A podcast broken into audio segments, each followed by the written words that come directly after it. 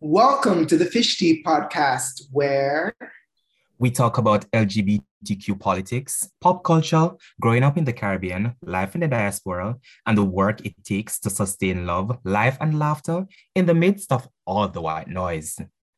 I'm Glenroy. I'm Kareem. And I'm Lanvel.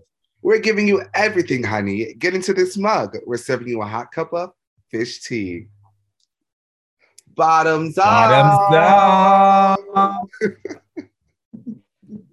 hey, we're our royalty in the room, you know? royalty. Fish, fish. No, well, no, because technically, right, Dr. Cornell Gray, one of the original founders of Fish Tea, became a doctor after he left. But we have a sitting sophisticate doctor among us.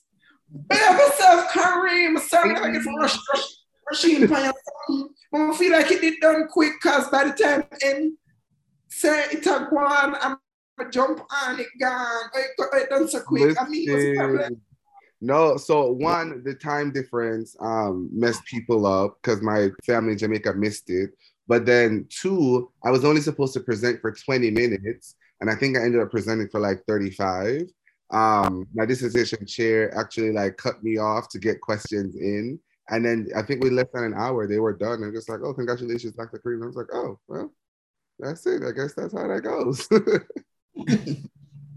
so how, how are you now that you were doctor? Sure, I'll let you know when I stop sleeping. All I've been doing, all I've been doing is sleeping, Glenn. Like I've been um so grateful that y'all were gracious enough to like allow me to just step away for a quick minute just to get it done. But because I was under such tight deadlines, because you know I had the postdoc lined up and I had to defend and have it submitted so I could take advantage of the postdoc that starts in July. Like literally just day in, day out, I was running on caffeine, um, drinking this. They had this drink at the coffee shop called the Black Eye. And it was oh, I Black Eye. Child, I was drinking, I didn't know. So I was just drinking a black eye every day because I'm like, I gotta get writing, I gotta get writing. You see the moment, them say, Congratulations, Dr. Kareem. And my mom and my grandma, they were there and they were like, Oh, Kareem, let's go have lunch. I'm just like, Let me just sleep, please. I just want to go home and sleep. I've been doing nothing but my poor body has been like just crashing because I stopped drinking the coffee and now it's just like, wait a minute, what's going on? Like, I'm used to this now. So, um, literally just last week, I was saying to my friends, I was just like, okay, now when I need to get back to finish up some deadlines, because I had to make some minor edits, to the dissertation so I have it formally submitted and publicly available, blah, blah, blah. Um, my brain cannot focus. I'm just like, look, I'm ready to party. I'm ready to parlay. I'm ready to be outside, half naked, and now I got to do all these things. Mm-mm. So, maybe check check me check me a month from now. Maybe then I'll be like, I'll let you know what it feels what it feels like. But you know what? You deserve all your rest, your tens, your flowers. Big up yourself, right? Mm. Um, I'm so proud of you for sticking it through. I know so this has been a journey for you, um, right? And I know you're tired of school. So, you know, to get through this entire process, big up yourself. I'm gonna last stop here your flowers. But as we talk about school, so my student are foreign. Hi, Hi, Glenn. Your exams done right? Them done yeah. So I submitted my final paper, I think last week, the 30th. Um, so I'm done for this semester. So I'm supposed to be focusing on this now, but I'm uh, last week. Um, that was nice. Um, but for now, really and truly, I'm just going to the beach. I am I, am going to Scotland um this weekend. That's all I'm doing. Live. All I'm doing. Come on, also school stressful. Oh my god. Oh my god. So, to give you all an update, we still in construction right? And also may I keep it short because as Matilda said, people did not listen to the podcast and I throw things back in my face, right? You know who you are.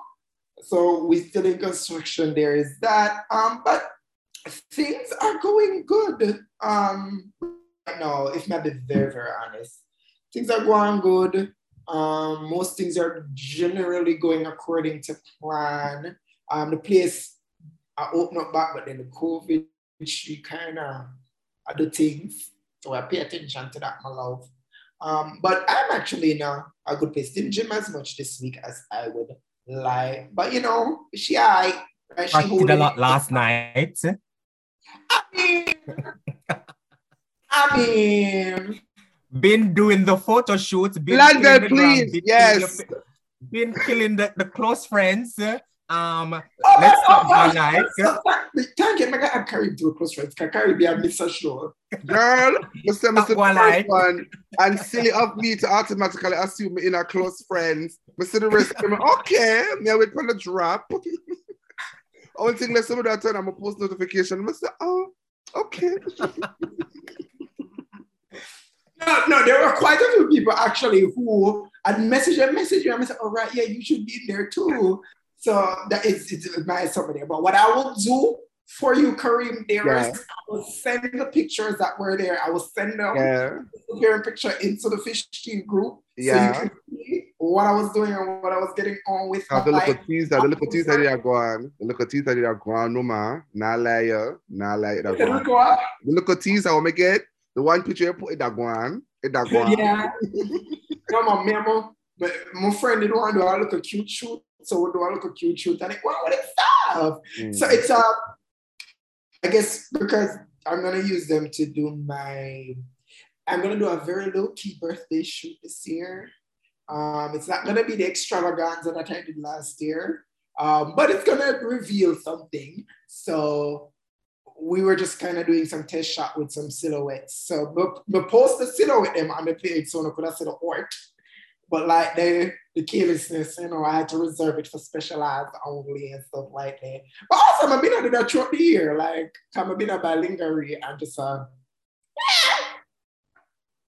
we need an episode yeah. We need an episode pan winning because I too have been going deeper into the lingerie and the the sexy underwears and the so on and the so forth. So we need, we need very important. Yes. Very important. Oh and I need to pick a stop for fetish, but you know. But back to business because uh, we'll get lost. Right.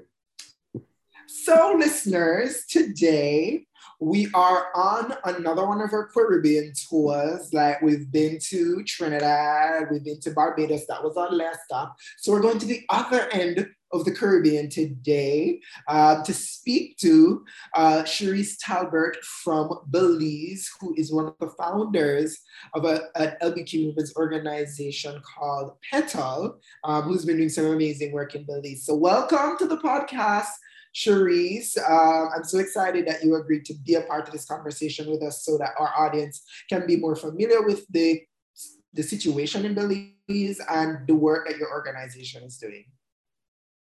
Thank you very much as well for having me. As I said, I was not aware of fish tea um, until I listened to the podcast that you sent me, and I'm like, oh, this sounds like so much fun. It was the first time that I'm hearing this, right? Um, I really like the, the one that I listened to um, that you shared with me. And the organization, our name is not PETAL actually, it's just an acronym. The name is Promoting Empowerment Through Awareness for Lesbian and Bisexual Women. But because it's so long, um, we just use the acronym PETAL, right? So it's easier for persons to remember. But when we register the organization, we are the only organization um, in Belize, LGBT organization, that has registered its name stating that we are a lesbian and bisexual organization. So as opposed to registering it and just saying petal that people, oh, what, what do you do? You know, you already know when we tell you what our name is because it's registered as that, right? But um, I know it's a very long name. And so um, it's easier to share when you say, okay, it's petal. Yes, you, you, it's petal. Yes. um, uh, so Oh, sorry. I was just gonna ask, kind of talk to us about like what inspired you to kind of start an organization like this. Actually, it was my partner. Um, she came back to Belize and she found that there was not much being done for the um, LBQ population within the country. or as would be said that not much, because you can't say that things aren't being done if you're not kind of aware of what's being done. So my partner, uh, Simone Hill, she's the founder. And when she came back, she wanted to do something. And she was like, she didn't want to be the one to do it. She wanted somebody else to do it and for her to follow, but it didn't happen that way. She had to actually be the one to take it by the reins. And um, I decided, okay, I'm going to help you do this. this. This seems like something that I want to be a part of. And so we ventured on that. And then we included some other women as we moved along and decided that, yes, this is going to be what we're going to do. We had to go out there and engage the um, LBQ population to find out if it's in fact that you want an LBQ organization. You know, there's a lot of other LGBT organizations. Some persons don't want to be branded being a part of uh, an LGBT organization. So that's a part of our process. We really wanted to know, you know, should we do this or should we just be a part of another organization, you know? And it was very enlightening when we went out there that people were like, don't come to me just for, to fill out surveys or don't come to me at only like a one-off moment type of thing. I want to know that you all are continuously engaging us, inviting us to be a part of things, hearing our voices, knowing what we want to say, truly be representative of us. So in a nutshell, that's that's kind of our, our journey. That's so good to hear. Oh. I, I, I wanted to ask, I, I did a little um, kind of scanning of um, your website. I wanted to ask, because I, I see that um, this also came about um, because of a discussion around like cervical cancer um, for LBQ women. And I know um, at J-FLAG or in Jamaica general, we talk a lot that um, LBQ women are, are normally left out of discussions um, because they're not, they don't have a higher prevalence for, for HIV. The focus mm. isn't on them, and they're normally treated as heterosexual um, women when they when they go to seek help. And that was very was very interesting mm. um, for me. How has that um, since that was what 2011 how has mm-hmm. how has that kind of changed the approach to to, to health care for lgbt lgbt lbq women and changed since then? It's changed a bit where we've uh, taken an active role in sexual and reproductive health and rights. We've been partnering with other organizations. Um, for example, there's a Belize Family Life Association within uh, the country of Belize that provides sexual and reproductive um, services and so we partner with them to make sure that women are able to receive the necessary services. I won't say that, that it, it's an easy road having um, LBQ women go into the health facilities and be able to access the services, not because it's not being offered, but because of the stigma and the discrimination that comes with they don't really want to engage in having the services done. So that has been and continues to be a part of the reason why they don't access the service. There's just too much stigma and discrimination around them having to, it's like, if you're if you're with another woman, why is it that you need to do this? Why do you want to do this? You know, um, can a toy, can a dildo give you an STD? You know, there's there's just so much discrimination around around LGBT people, and so accessing services always tends to be um, harder for them because a lot of persons, when they do decide, if we encourage them to get it done, we kind of have to make sure that it's in place for them to get it done.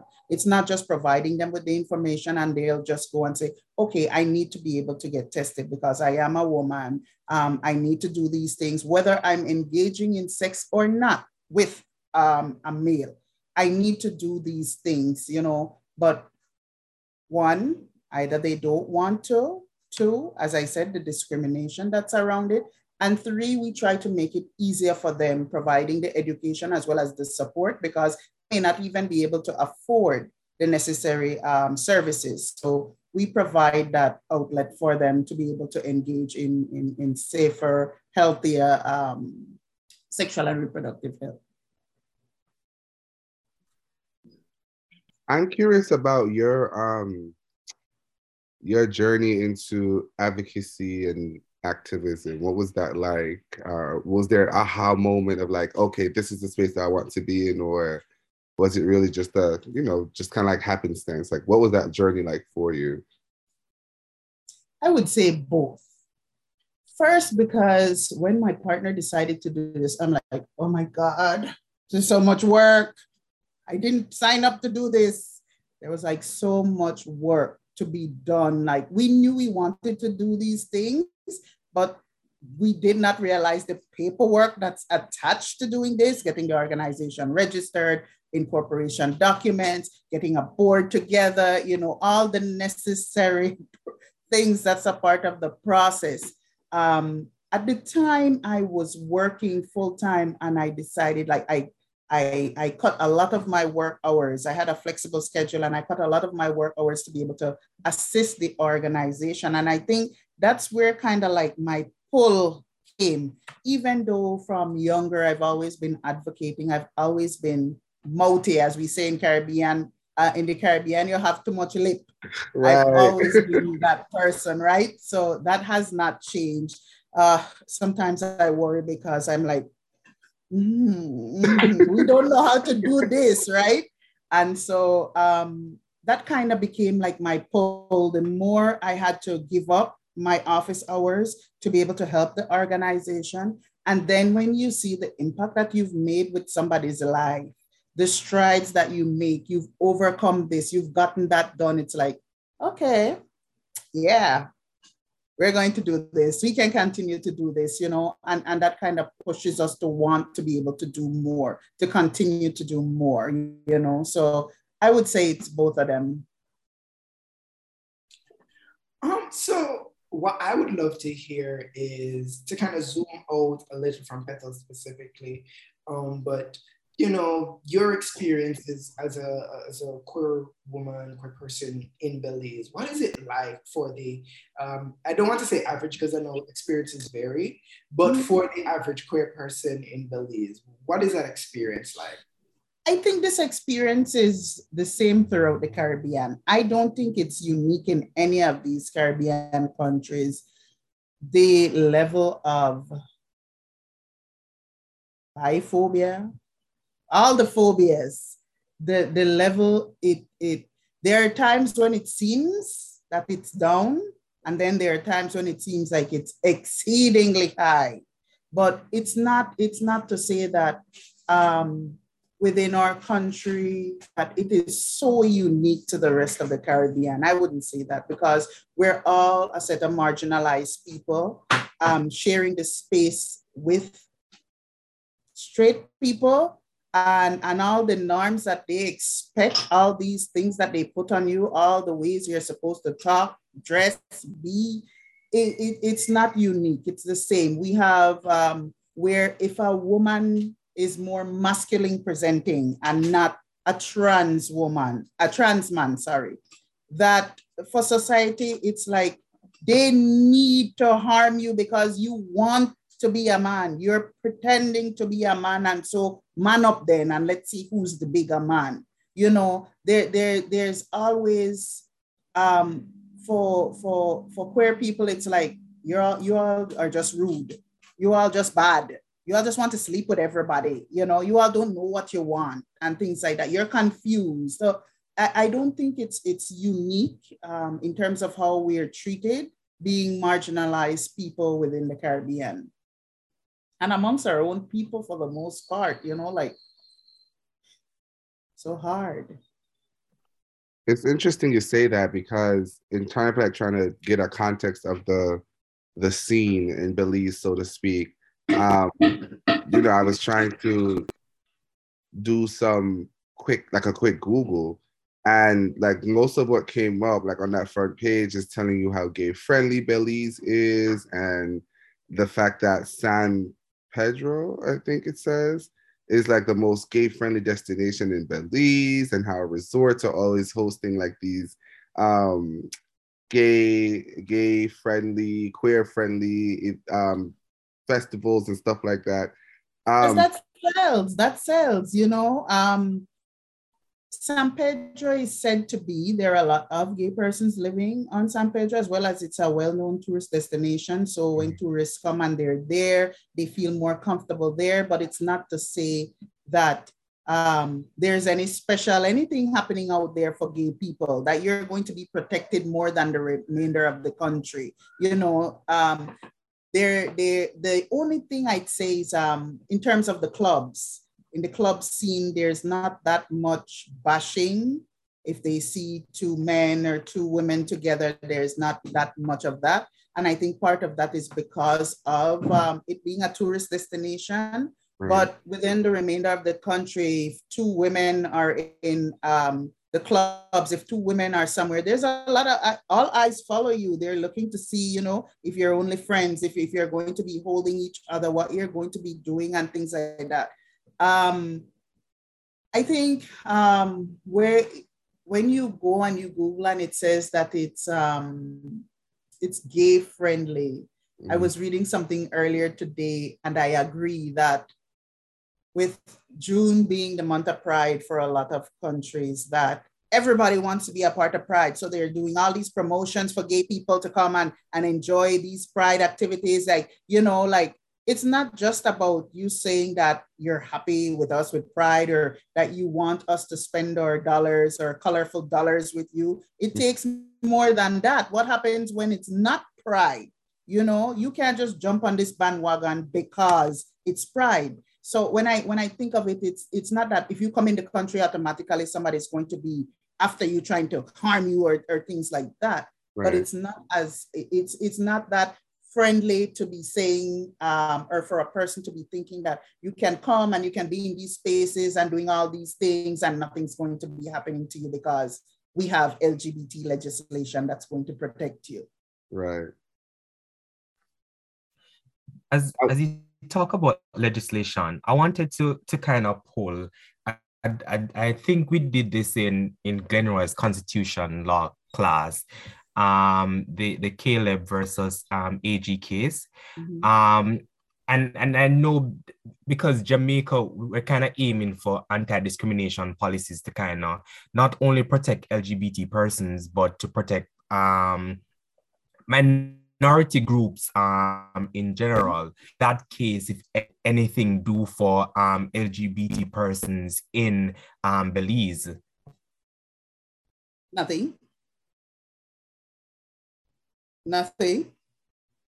And I say nothing because nothing has been done. It hasn't even been um, changed in the books, you know, nothing has been done. Currently, we are trying to um, get an equal opportunities bill back um, in our house. Um, it was brought up under the previous government, um, but it didn't, it, it didn't take legs.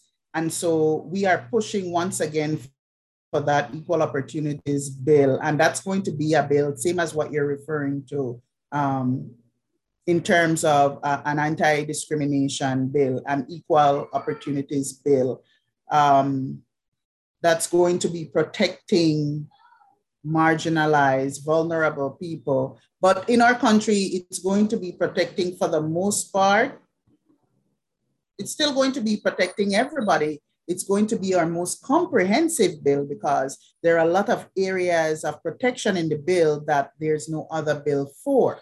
So that's what makes that bill unique. But in terms of Section 53 having anything changed, no. It's almost like that was done. It's like a movie that you watched and um, people still don't know what, what it is.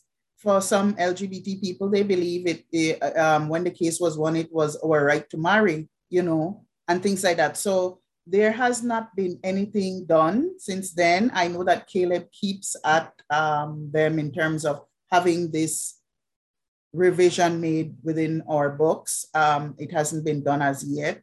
In terms of the uh, legal forces, the um, police forces, you know, it's almost as if they don't, they aren't even aware uh, of, of the change that was made, you know. So I would say nothing. Other people may differ and say um, not much, but for me, since that, it was a landmark ruling for us. But until it follows through with all the necessary areas for it to be known, known within the courts, known within the police force, known on the ground, then nothing has been done. Yeah, that, that that part is always the difficult part, right? The the follow through, the the oversight, the reinforcement yeah. of those things is always lacking. And so um I can only imagine what that is like. Uh, can you help us get like a, um, I guess, to the best that you can, a clearer, I guess, context of what LGBTQ advocacy looks like in Belize, right? Or kind of like trying to get an insight of some of the gains and and wins and where we're still trying to where we're still where we still need more effort like you said you know implementation of some of these things follow through is still something that we're struggling with in Belize um because i'm looking at something and it's saying that so homosexuality is legal but gay marriage isn't. We don't have gay marriage here. You can't you can't get married um, to another person of the same sex here. Right. Um, but homosexuality itself is legal. Is illegal. Oh, it's illegal. Also, see, some of these things need to be updated because it's saying that homosexuality is legal, but gay marriage isn't. If you come in the country and you say that you are a, a, a gay man, mm-hmm. you can be arrested and jailed for 10 years. Oh, okay. Right? Mm-hmm. Um, gay marriage, there's no gay marriage here. Um, persons that have wedded have done that outside of the country. Um, no, there's no gay marriage here. There's no there's no legislation that protects that that that anything for LGBT persons that's specific to the LGBT community even even as far as going to um, report a crime, you and your lover, your partner um, had a spat, and you go to the police station to make a report. You're not going to be taken seriously. There's a whole lot of, uh, uh of discrimination that, that that's there. That one, the report either doesn't get taken. Two, if the report gets taken, they are not properly informed that you cannot have a restraining order because you cannot be filing um, for protection uh, the same as a heterosexual person would. You'd need to be making that complaint under a different act and things like that. So there, there's no protection where it concerns the strides that we've made besides the ruling. For our organization, we sit on three national bodies. We sit on the National AIDS Commission, we sit on the National Commission for Families and Children, and we sit on the National Women's Commission um, on the National Gender and Gender-Based Violence Committee.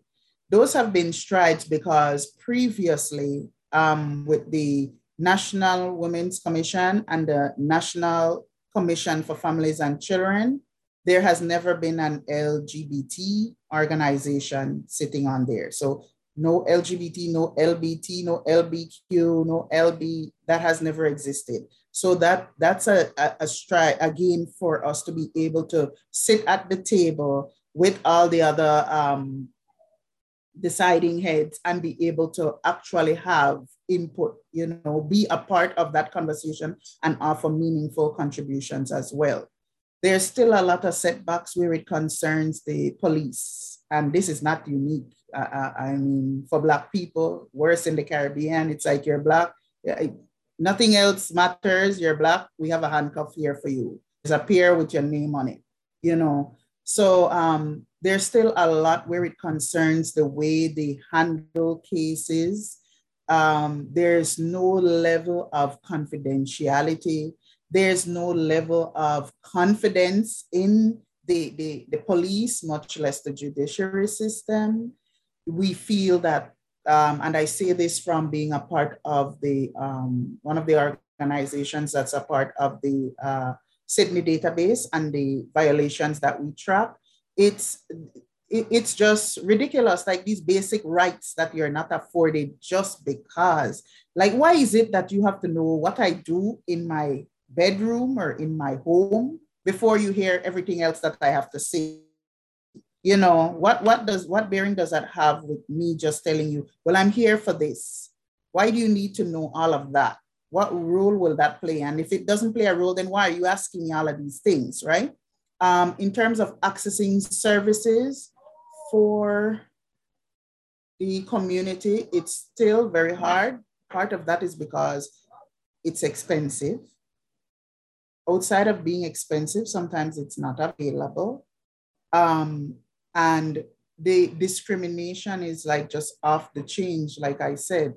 Um, you have one or two, I won't say it's 100% bad because, you know, within any space, there's always going to be that one or two persons that have been trained, that have the expertise to know how to engage a person as a human being and not as somebody else, like you represent a different letter or anything like that, that you're just another human being. So there are one or two persons within those different areas or sectors that have the competence um, to deal with persons, but that's not enough. There's repeated uh, sensitization trainings that occur that we provide free for them, you know, and it, it it's just so ridiculous that they don't um, want to make sure that this is actually a part of their policies, you know, to be able to don't just say um, we are a, a, a, non-discriminatory um,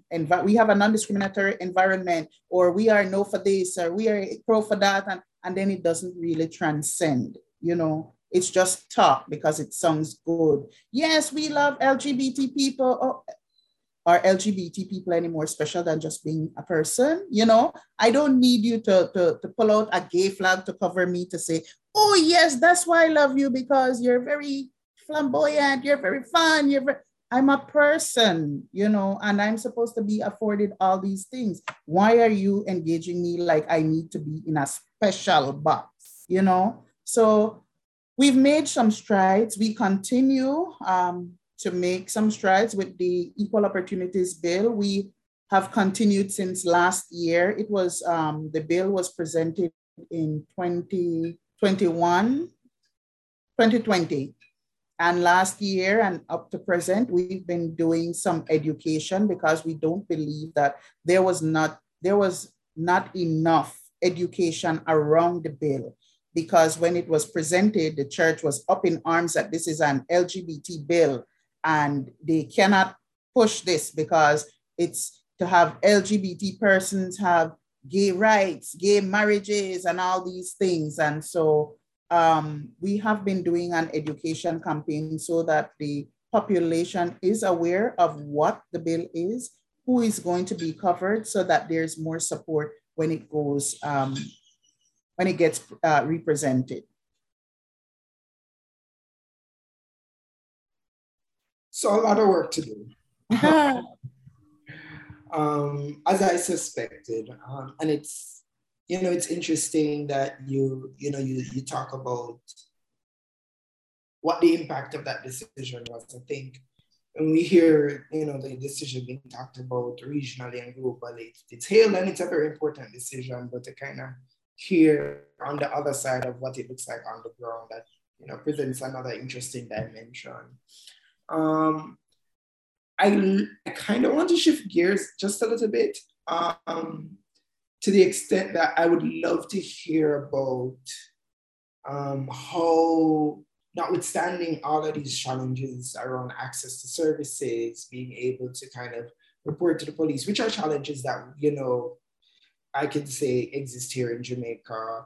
Um, and we, we still, you know, work around and, and all of those issues. I'd love to hear about how, you know, LGBT Belizeans are able to kind of live and be? Like what, what spaces are they going to to kind of let their hair down and have a good time and just, you know, feel like, yes, it's rough, but, you know, like there's more to life than the challenges. I'd love to hear if that's a reality.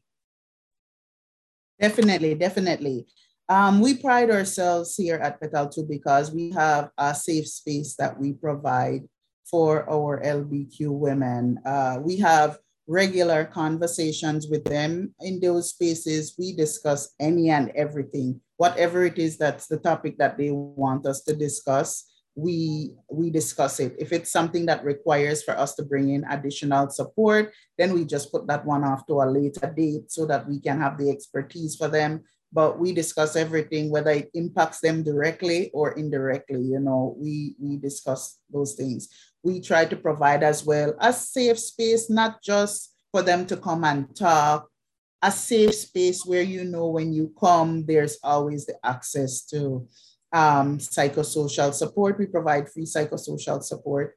Um, it's a space where weekly we try to do um, activities that's going to have you let your hair down. Unfortunately, it's not at the party party stage because COVID came and changed all of that and everything had to just take like a smaller uh, scale when we do it, you know, but we try to maintain that it's still that fun um, space for them that welcoming space as well. As well, there are other organizations within the country, LGBT organizations, and all the different organizations um, have different activities that they do to keep that space going for our LGBT community. You know, I know that Pride is being celebrated right now, um, as I said, with most persons. For us, ours is in August. So we're currently planning for our Pride, which is August 10th we use that date, which is the uh, when the ruling came for Section 53. So our Pride is August 10th. Um, so we're going to be celebrating Pride in the month of August. Um, but we continue to maintain that space. Uh, we have spaces where um, for LGBT families, you know, LGBT children, so that there, there is an outlet for our community on a whole not just us as a people, not just us, but when we extend it to our children, women have children, men have children, you know. So there's always a space that has to be created for them as well, that they feel welcome to and they feel safe enough that there's uh, if there's other things happening that they're able to express that and let us know that hey we need to be looking at this. We need to be engaging the schools more because this is what's happening within the schools, you know, this is what's happening within the homes. Maybe we need to engage the Ministry of Human Development more. So yes, there, there's continuous spaces. We haven't gotten to the point yet where we can actually have a club that's like, you know, just all colorful and we can just let our hairs down. And as you said, Dr. Kareem, just get half naked or naked and be we're not there yet. We don't have that space. Um, I don't believe in the country we are at a time where we would be able to do that. That should a space be presented as a gay space like that, where we're going to, that it would endanger persons. So we are not at that space where we can say, oh, I'm going there, or eh, are you going to go there? It's known that that's a, a gay space in terms of where we party and things like that, it, it wouldn't be safe at this time. Which is why was which is why that last point you made was so um your you know your name that you registered as was so fascinating to me because I was curious as to like if there are any challenges you encounter trying to establish an organization with that name um especially like on the legal side of things like what was that we didn't experience any when we registered, which was shocking. We thought we would, but we didn't. I don't know if they just like it was a pile of paperwork and they just stamped, yeah, yeah, you're registered, you're registered, you're registered, that they didn't take note. I don't know. But um, we didn't have any type of backlash. I'm knocking on wood. Um, we didn't have any kind of backlash when we registered. But it's not to say that it's still like a bed of roses or it's so easy because, for example, we're a women's organization, but we, we are not allowed into schools simply because you're going to try to convert children into being gay, right? So it, it, in, in some spaces, we're not welcome.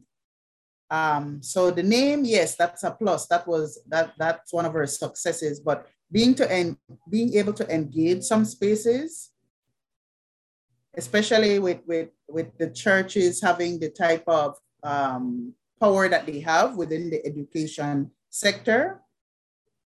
It's not. It's not. We can't. We can't get into primary, high school. it would more be um, a tertiary level with the social workers that we'd be able to engage. But other than that, you're not welcome into, we're always, I guess, we come with um, a, a, a dust. And if we sprinkle it, we're, we're just going to have a gay planet. So yeah, we're, we're, we're not welcome. Um, so I'm, I'm happy Glenn asked that question um, earlier because I think as um, LGBT persons and the the odds that are stacked against us, um, depending on where we live, it's kind of easy to always focus on this is what has been done to us, but not necessarily kind of look at the wins um, and kind of celebrate how far we've come. And I think my question um, for you is during your years um, doing this work, or just as a queer woman in Belize, what are you most proudest of? Oh, what am I most proudest of? I don't think I have one proud moment. If I would have one proud moment, I would say it's when we had launched um, in 2016 May of 2016, we launched publicly that we are an LBQ organization. And we invited like the ambassadors, the, um, the uh, police, the from every sector, we invited um, the Ministry of Human Development, um, the Ombudsman. You know, we invited all stakeholders, partners to know that this is an LGBT organize. This is an LBQ organization. These are the areas that we're going to be working in. These are the types of things that we're going to be doing, and we're not going to shy away from doing it. Um, so I would say that maybe is my most. After that, it would be every single time that I'm able to have an LBQ woman reach um, a certain level of, of potential. Um, we have where we provide, um, we do personal and professional development. We provide um, empowerment um, and life and livelihood skills building and different things. And so I, I, that's why I said I can't say just one, but it's just that gratification that I feel that we've made this positive impact in somebody's life especially if it's a person where you have, and this doesn't take away from the other persons that we've helped, but where you can actually see the growth that has occurred for that person and they see that what you're doing is for them and they want other people to know that this organization or these people are truly working to see us have a better life um, in this country trying to make the changes, trying to lobby government always and things like that. So every time I get a little, I don't have one one because every time something occurs, I, I get that kind of push that lets us continue because it's like a little bit more water that I got when I was thirsty to help me move a step further. So I, I don't have just one, there are many.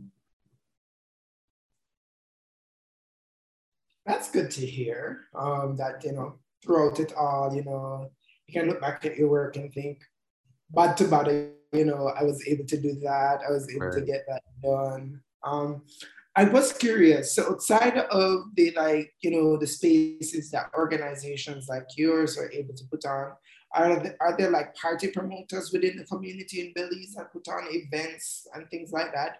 And I ask because I know in St. Lucia, when we had the conversation, you know, they were having a lot of house lives, and that's kind of where some of the work was kind of launched following that. So I was wondering, like, and in Jamaica, in many ways, you know, if I were to draw a parallel, you know, there are lots of parties that happen, and that's how a lot of us kind of become li- locked in and linked into the community. I know Lanville go on the other day and living best life.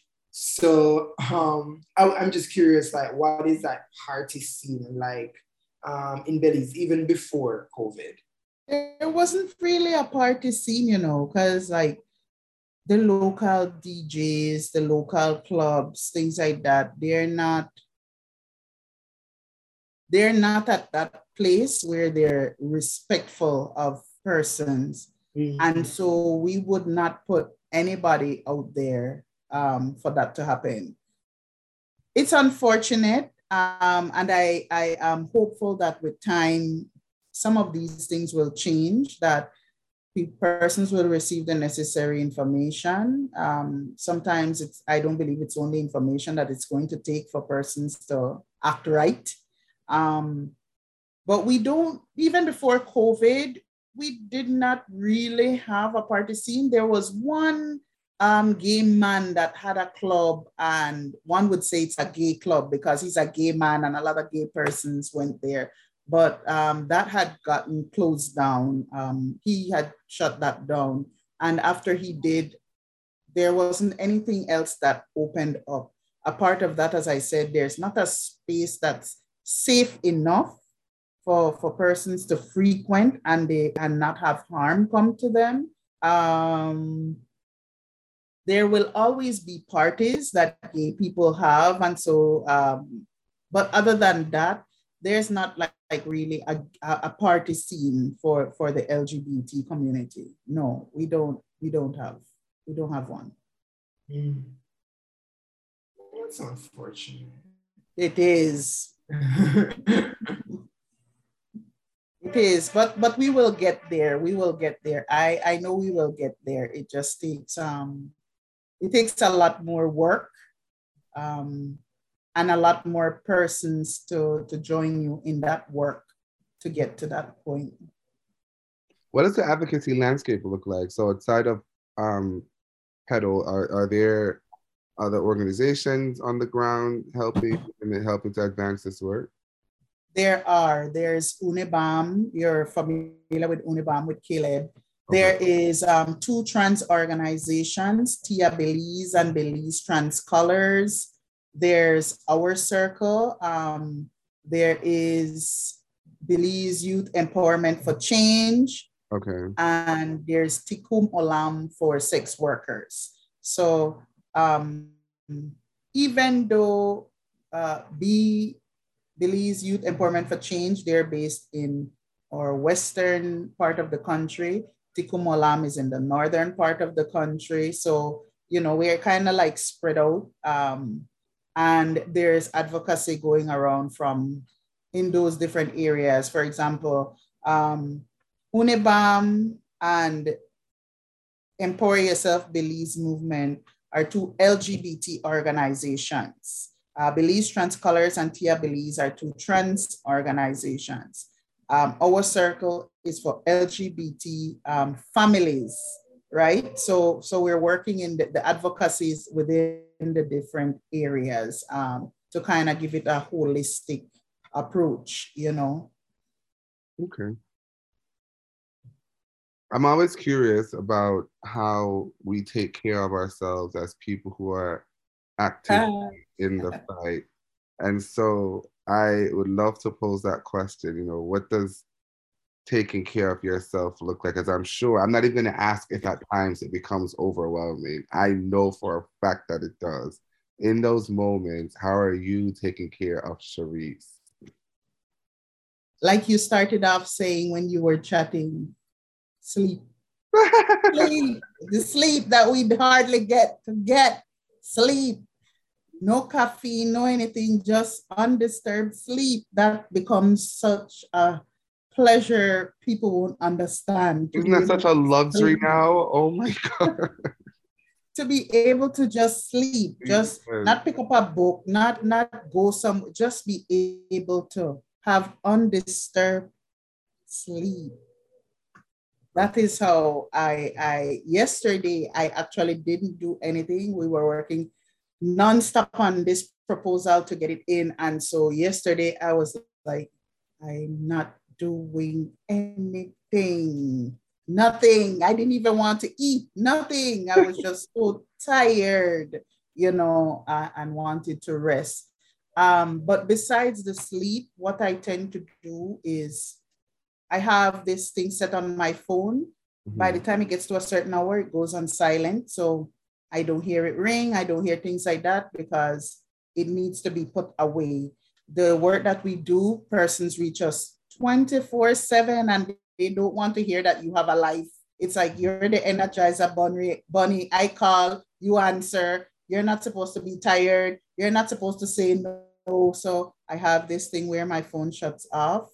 Um, when it comes to the weekend, if we're not doing activities, it's the same thing. I don't get on my computer. Like today would have been a day I wouldn't get on the computer or anything because I have to detach for a minute so that I can come back to, to all that I have to do. So and to do regular check-ins with the therapist too because yeah some days you're like oh.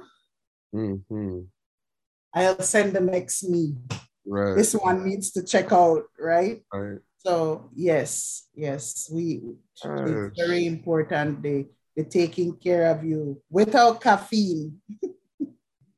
Um, caffeine. I do have a question. Sure. Um, kind of connected to that question because you know you said you start when you started with your partner. I was wondering how has that work affected whether positively or otherwise the relationship? Has it like brought you closer together or has it just kind of added another layer of things to do? The relationship with whom? Your partner that you, you started with um I think everything has its good and its bad, you know, because with the work, it's like your whole life becomes the work because it's it's my partner and I that started it. It's like where is where where are we when and where do we not speak about work? You know, because you're in the same house and things like that. You're doing this work together. Like when do we not talk about work?